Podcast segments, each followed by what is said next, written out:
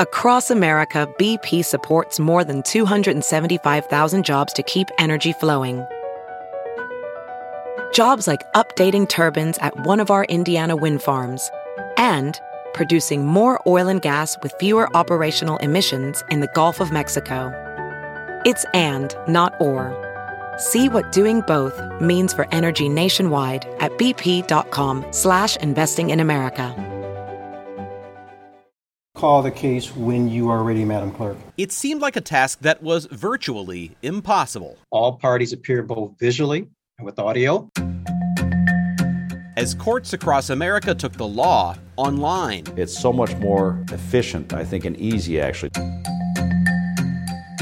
The COVID 19 pandemic prompted one of the most profound technological transformations in the history of American justice. There's no physical danger that can happen in a virtual Zoom courtroom. But not everyone wants to keep it that way. I have no indication whatsoever that the defendant is paying any attention. Anybody who's charged with a crime must have their right to confront witnesses in court. The more we can do in person, the better. On this week's Open Record, we explore the future of Zoom in the courtroom.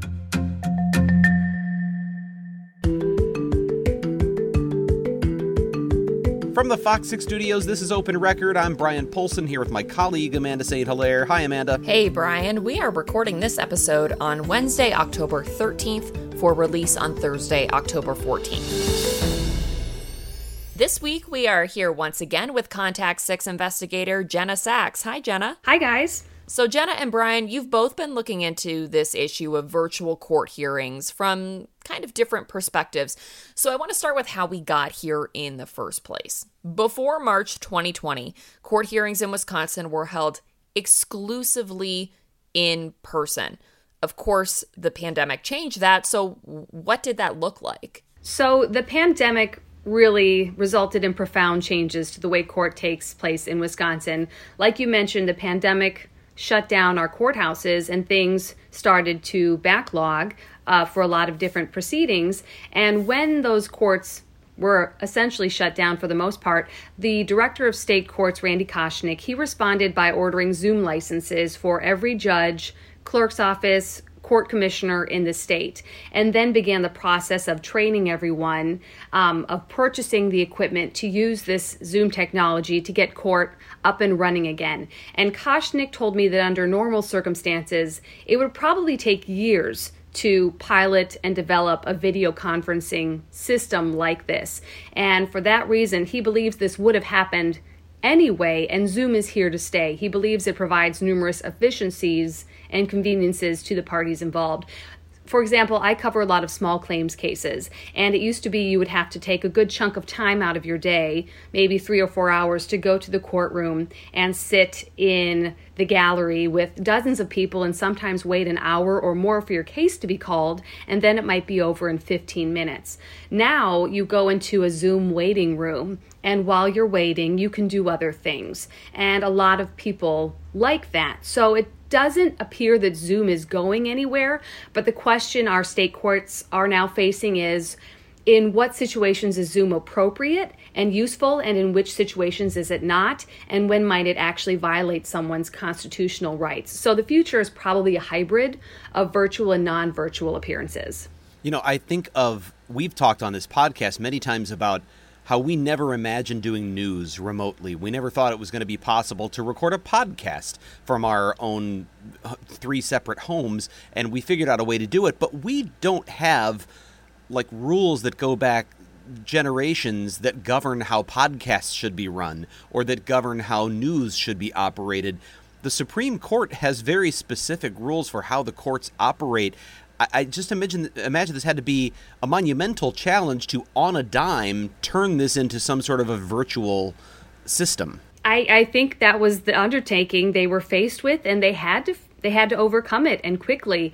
And Zoom has been a key part of getting through this pandemic for them. And you mentioned the Supreme Court; they're in the process of coming up with some new rules and, and, and advice for judges that they're trying to bring to the Supreme Court to try to figure out what the guidelines are going to be going forward when the pan- pandemic is over. So it, I think we're lucky we're at a point where we have technology like this and it was available to us as reporters and to our court system so that things didn't halt completely for months and months, maybe years.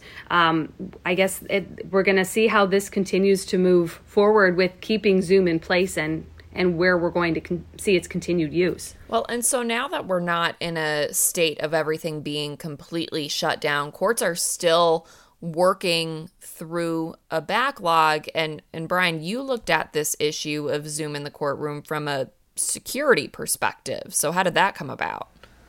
Well, actually, that started for me with just uh, a conversation with one um, felony court judge who expressed concerns that they were seeing a real shortage of deputies who work as bailiffs. They do security in the courthouse. And that's just one aspect. Jenna, I know you also talked, and I talked to the chief judge, Mary Trigiano, who's dealing with all of this at once. And she said the bailiffs is just one element. I mean, there's a shortage of court clerks, there's a shortage of public defenders, there's a shortage of interpreters. And so, even coming out of the pandemic, which we're not out of yet, but even coming out of the pandemic, they're dealing with these personnel shortages, which is sort of like a second wave of a crisis. And so, I focused on security in part because without bailiffs, you can't operate the criminal courts because there are security issues. They have to bring inmates, particularly in felony courts, they have to bring inmates from the jail to uh, appear at hearings, and they have to, uh, for trial, dress them in different clothing. They have to be in street clothes. You can't bias a jury by letting them see a defendant in a, a jail jumpsuit with handcuffs and flip flops. They have to actually have someone, a deputy, who's there with them while they change their clothes and then bring them to the courthouse and sit them down. So they need the physical presence of bailiffs just to operate the courts. And in addition to that, you've got this escalation of violence in the city right now where there's a lot of tension. So you go into a courtroom where there's a victim's family and a suspect's family, a defendant's family, in the same room there's a lot of tension, especially when you have a lot of the back and forth that's going on on the street. That, of course, brings itself to the courtroom. So there's an added sense of tension in the courtroom, and the judges feel it, and the attorneys feel it, the families feel it. So there's a need to have a presence there. So there's all these needs for security, and yet they have fewer people to do it. So, on the one hand, you have a, a chief judge who would like to get more of these in person hearings going again.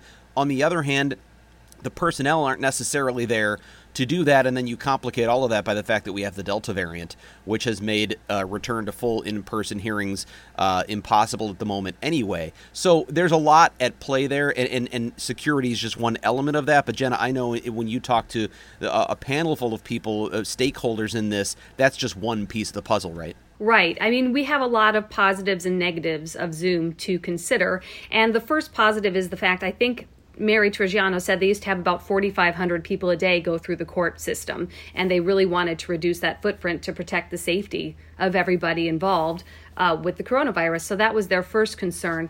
But there are a lot of other things to consider. You know, when it comes to the positives, there are quite a few. I mean, it does make work more efficient. A public defender we spoke with, Tom Reed, said he can stay at his desk and continue working while waiting to appear in court, and he's already got a full docket, so that work time is actually very valuable to him and he doesn't have to travel to the courthouse. Especially with a public defender shortage. Right. And law enforcement, you mentioned the sheriff's office having staffing issues. Across the state, this eases the burden of having to transport people to and from their appearances. So there's a time savings and a cost savings there. For those who are appearing in court, they may not have to take off work, arrange childcare, or figure out transportation. Not everybody has a car for what may just be a brief procedural hearing. If they can step out of work instead, they'll save money rather than having to take off work. Um, it helps with various shortages, as Bryan mentioned, interpreters, public defenders, especially in rural areas and it can reduce the cost of counsel because you're not paying for all that downtime as well. And victim advocates say They like it because, in some cases, victims can observe court and participate in court without having to be in the same room as their perpetrator or worry about them compromising their safety by being followed to their car or something like that. And when we spoke with Randy Koschnick, he also said there's evidence that Zoom is making court more accessible to a lot of people.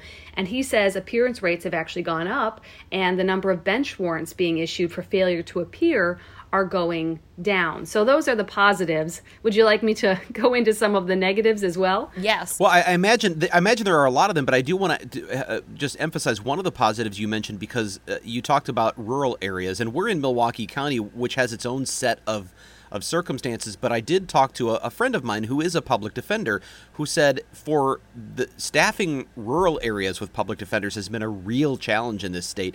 And he said when you have a procedural hearing like a status conference or a scheduling conference, you have to find someone who can drive three, four hours across the state, sit in court, wait for the case to be called just to be rescheduled and drive back. That's a lot harder than finding someone who can flip on their laptop in their living room and take care of that. So there certainly are some efficiencies, especially in uh, outstate Wisconsin. And I think a lot of the people who work in the court system or appear will say that the pros of Zoom definitely outweigh the cons, and they hope that it remains in place, especially for those procedural hearings you mentioned.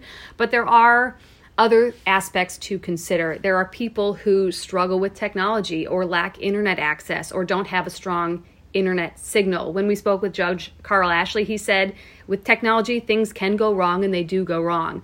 Um, and while Zoom can improve access between clients and attorneys, in some cases, it can also make things a lot less personal, and that can impact feelings of trust and the relationship between the two.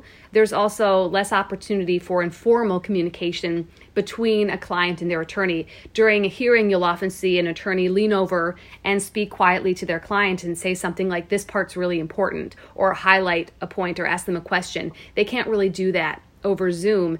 And it can also cut down on unplanned meetings between attorneys, which I found out is actually something they value quite a bit because when two attorneys run into each other in a courthouse, they can actually chat and work towards setting, settling a case during an unplanned meeting, and apparently that happens quite a bit. There are also some concerns that the formality of court and the seriousness of court is lessened somehow. There might be concerns that you don't have someone's full attention when they're at home. There might be some kids in the house, and there there also might be concerns that someone might be coerced at home. They, the witness might not be alone in the room, and most importantly, which a lot of officials highlighted during our interviews, there are concerns about infringing on the rights of criminal defendants, especially when it comes to the right to confront witnesses and have jury trials in person. So, everybody we spoke with across the board felt that no matter what role Zoom plays, it does not have a place in jury trials, especially for criminal defendants. Well, and another issue that we've covered and it's been a while, but it's what do you do when you're streaming Zoom live and uh, you know, we've we've covered courts basically using YouTube to do that. They use a Zoom through YouTube. That creates a recording and it was policy. Um, I'm, I'm not sure if it still is, but at one point it was um, a, a requirement essentially for judges to delete those recordings when they're done. And then you're running into an open records issue where you're creating a record and then you're deleting it. And there were a lot of people who were upset about that. And we ran into issues where we were trying to watch a hearing over Zoom. There were technical difficulties. We kept getting kicked out of it, and then the recording was deleted. So that process, it was it was basically lost. So that's that's another challenge, especially when you're dealing with technological issues. Well, and Amanda, you talk about the technology being an issue. Uh, we didn't get to talk about this, Jenna or I, really, in either of the stories we've done so far on this. But Stanford University recently completed a study of three cities looking at how virtual court has worked and what the future of it might be. And they chose Milwaukee County as one of those places. I say three cities, but it was a county. They chose Milwaukee County as one of those three locations because Milwaukee. I thought this was interesting precisely because Milwaukee County was so technologically outdated, because we didn't already have much technology in the courtroom. It was very old fashioned. And they said this would be a great case study to look at how it's working there and how they're adapting. And they interviewed a lot of people in the Milwaukee County court system. I think for this study, there were a total of 59 defense attorneys, judges, prosecutors, and other court employees that were interviewed. 21 of them were here in Milwaukee County. And one of the uh, comments that really stood out to me from this was one of those interviewees from Milwaukee.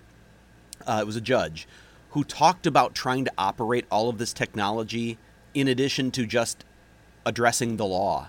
And he said, quote, he or she, I don't actually know the gender. This judge said, quote, it's like running a DJ booth. Zoom, YouTube, mics are muted, feedback and reverb. I'm just exhausted. Eight hours in a disco trying to play all the music. I thought that was a really interesting take from a judge who's like, look, I'm not cut out for this. I don't, I'm not a technical person. I just want to focus on the law and the case in front of me, and I have to worry about whether the guy at home can hear or whether the attorney. We all saw the case where the attorney couldn't get the cat mask off of his face. You know that one where, and I mean, so and that was funny, but it was also a sign of the technological hiccups that are making it a challenge to just do the day to day business of the court. So that is an issue, the sort of technical challenges. I don't know, Jenna, did you hear some of that from some of the folks you talked to? Well, we heard that it does happen and it is a concern, but overwhelmingly, a lot of the people I spoke with thought that Zoom should definitely still remain for those procedural issues. I think those technological hiccups might be a bigger deal if you had a jury trial. Otherwise, they can just postpone something or try again another time. You know, you mentioned, you know, that something you weren't able to mention in your report. Um, about seven months ago. That's why this podcast is great. you can just talk about all sorts of things we couldn't put on TV. Anyway.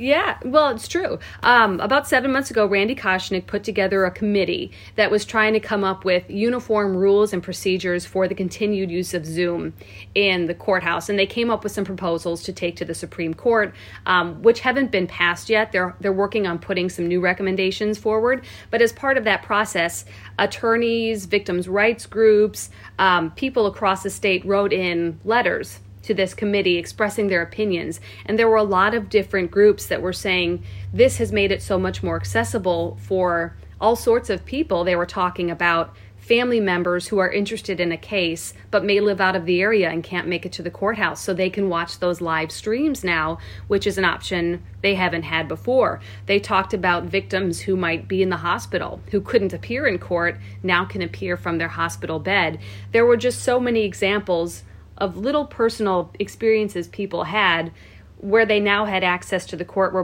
before they maybe would have been scared to go or they couldn't have made the trip. And they felt like this is actually something that makes it a lot more accessible even though technology has its hiccups. Across the board they felt like this was a welcome addition. Well and that study from stanford did focus on that question of procedural uh, hearings versus substantive hearings.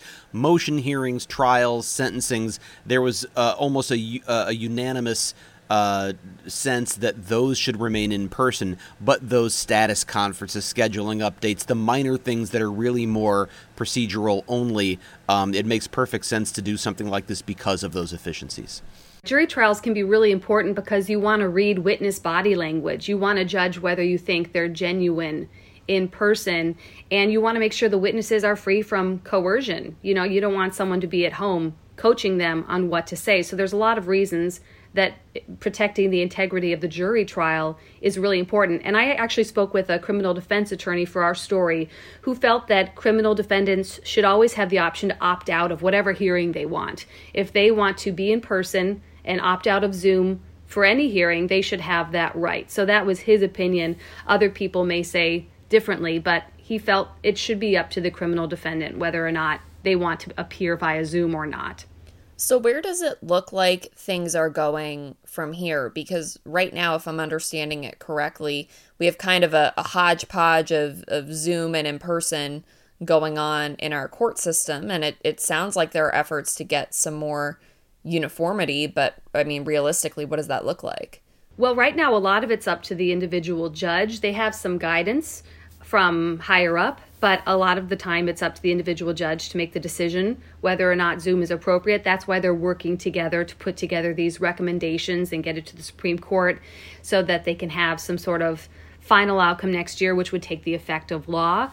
Um, but really, I mean, it is the judge's courtroom, and they will have eventually criteria to consider when they're debating whether or not to use Zoom. But there is some guidance right now. But I mean, we're in new times with new technology and they want something more specific on the books. But it sounds like Zoom is in use in every courthouse in our state, um, and the vast majority of judges are using it to some extent, but they do have, you know, a lot of personal say over whether or not it's happening. Where does that put us in terms of courthouse security? There's so much that's in flux right now in terms of what this is going to look like going forward. And I just spoke yesterday, uh, well, I guess Tuesday by the time this is published, to Chief Judge Trigiano and asked her, Have you finalized a plan going forward yet? Because they're in budget hearings right now with the county trying to determine what next year is going to look like. And bailiffs, court security, is just one of those elements.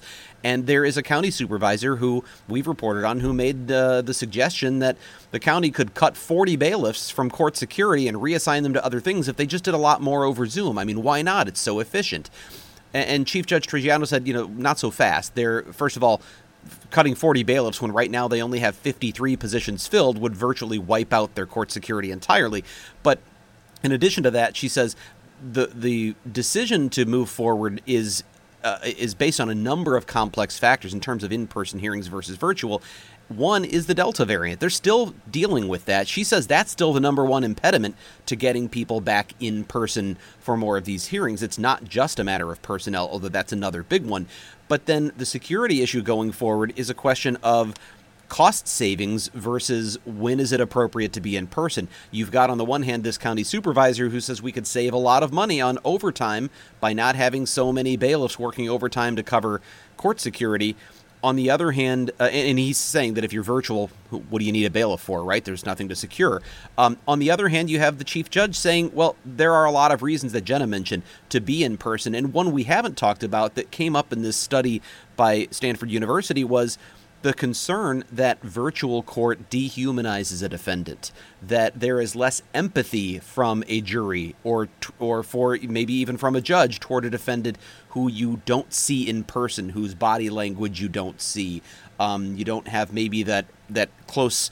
Uh, proximity to see the facial expressions or whatever it may be, but that lack of empathy for the defendant is an issue. The biggest one, though, is a legal one, which is the confrontation clause uh, that says you know a defendant has the right to confront their accuser, and that means to confront them in person, to cross-examine, to present evidence, um, and, and, to see that evidence that's been presented. So those are big challenges to uh, doing much more in in terms of those substantive hearings uh, virtually. But I think, as Jenna said, everyone's equipped now to do this. It's really going to be a matter of when they find it fits the type of hearing or the type of thing they're doing and, and, and I think there is going to be a push from those other parties to do as much of it as possible because it saves time for the defendants. And and if you imagine if you are someone who has had anyone who's been a defendant or had a civil hearing or something where they have had to go to court five or six times because of procedural things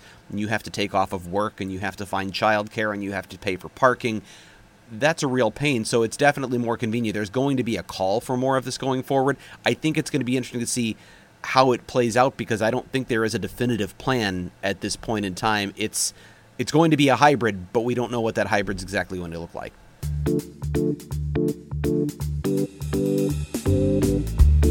All right, it is time for us to go off the record. This is the part of the podcast where we get a little more personal, have a little more fun by answering a question for which we have not prepared. So, to ask that question, we welcome executive producer Sarah Smith. And, Sarah, I have to say, my script originally said, We have fun by answering a question we have not prepared for. And you and I just had a conversation about ending sentences with prepositions and how that's your least favorite. and that um, has me uh, on the lookout for how I read those sentences. Yeah, it's it always sounds kind of weird because then you're like, in which we have not prepared, which doesn't sound, you know, as conversational, but also like I see those little dangling guys over there, and anyway, that's a conversation for another day. I hear one of those alarm sounds going off, and it's like Grammar nerd alert. Grammar nerd alert. or like, But anyway, no, she's right. mine would probably be more of a DJ air horn. that was pretty good. Okay, so today's question. Now, I you know you all No, I'm sorry. Oh, anything but that's the wrong one. nuts. That's the wrong oh, one. sorry, sorry. Listen to last week's. Um, so uh, we don't do this job, and you know we're not parents and do our domestic duties for pats on the back, for accolades, and all that stuff. Um, but every once in a while, it's time to kind of self-reflect and go, man. I really like this about myself, XYZ. So today's question is what is the favorite, what is your favorite thing about yourself? What do you look at and go, I am very good at this? It doesn't have to be like a task, like I'm very good at loading the dishwasher, which maybe you are, and that's what you're proud of. But I just think every once in a while, and I was recently kind of eye opened where I'm like, yeah, maybe I should pat myself on the back every once in a while for some things that I'm pretty proud of or, you know, maybe personality traits. So I'll start because I've been thinking about it a little bit. Uh, my favorite part of myself is that, or favorite thing about me, is that I can make people laugh. I, I'm sometimes I feel like I'm pretty quick to the draw and stuff, and when people laugh, that makes me happy.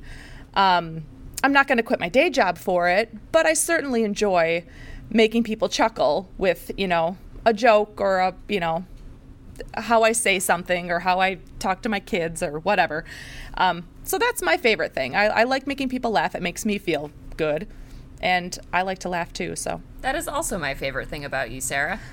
Wow. I thought you were going to steal Anyway. hers and say that's my favorite thing about me too. Oh no, I'm funny, I'm too. Not, I'm not funny. That is not. That is not. Uh, I, I'm very comfortable with that not being a trait that I possess. Um, but people like Sarah have it, so I get to laugh a lot anyway. so, what is your right. favorite thing about you, Amanda? This I you're stalling so that you don't have to go first. hey, you know what? Whatever it takes. This is it's funny because we talk about how like you know working in television news we all have egos otherwise we'd work for newspapers so you'd think we'd jump at the chance to say wonderful things about ourselves but it's sometimes sometimes that's trickier than the self-critique.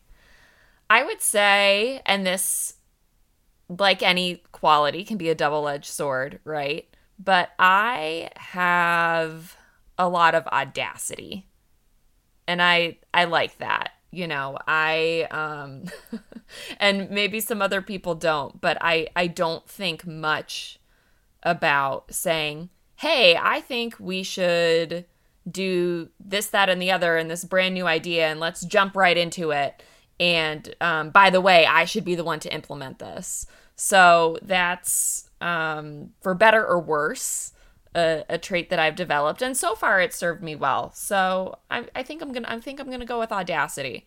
Jenna, I'm still stalling. You have you have one lined up? Um, you know, Amanda, I think I like that about you too. By the way. Oh, thank you. Um, I I think you're right. I think it's easier to point out our flaws sometimes than to talk about things we like about each other um, or ta- like about ourselves. But I think you know. I think I gained a lot from being a middle child growing up, and that's where this is coming from. I think that I am not a source of drama. I think I am someone who doesn't take things too seriously, and I think it helps when nothing in your life is going to upset you to a great extent other than maybe stuff involving you know your kids your family that's the most important. But i think being a middle child has armed me with some skills where if if it, i think it makes you pretty resilient and adaptable you aren't the source of drama you're just you know chugging along doing your best and if something goes wrong well that's okay things go wrong sometimes. So i think uh i think that part of me that embodies the middle child is something I like about myself because I I don't tend to go off the edge over things too easily. I think I can I think I can move around, maneuver things and uh and survive. You're so you're usually pulling the rest of us back from the edge, which is Yep, much appreciated on this story. team. My favorite Jenna story, by the way, is one day and Jenna, I don't know if you remember this. One day, Jenna comes into work and she goes, "Oh, Amanda, our kids go to the same daycare," and she goes, "Amanda, your husband just saw me yelling at my kids this morning. I'm so embarrassed." And so I was like, "Wow, Jenna yelling! Like I can't really picture that." I go home and I talk to Steve, and he starts laughing, and he goes, "Jenna was literally just saying." Please listen to me. Nope, you're not using your listening ears. like he said, it was the most calm, like rebuke I've ever seen, and in no way, shape, or form was that yelling. So I think that that embodies your uh, your no drama ness. Well, maybe he missed it. I don't think he did. I don't know. I do think that you have a sense of of of things being more, or you being more. Um, uh, upset or out of control, having a loss of control when you are in complete control. At least the external view of you is that way. I think that I am like a duck sitting on water where like the feet are moving really fast beneath the water, but above the water it actually looks okay. So I feel cool. like yeah, I feel like I'm, I'm moving really fast and I'm working really hard, but hopefully other people don't see it.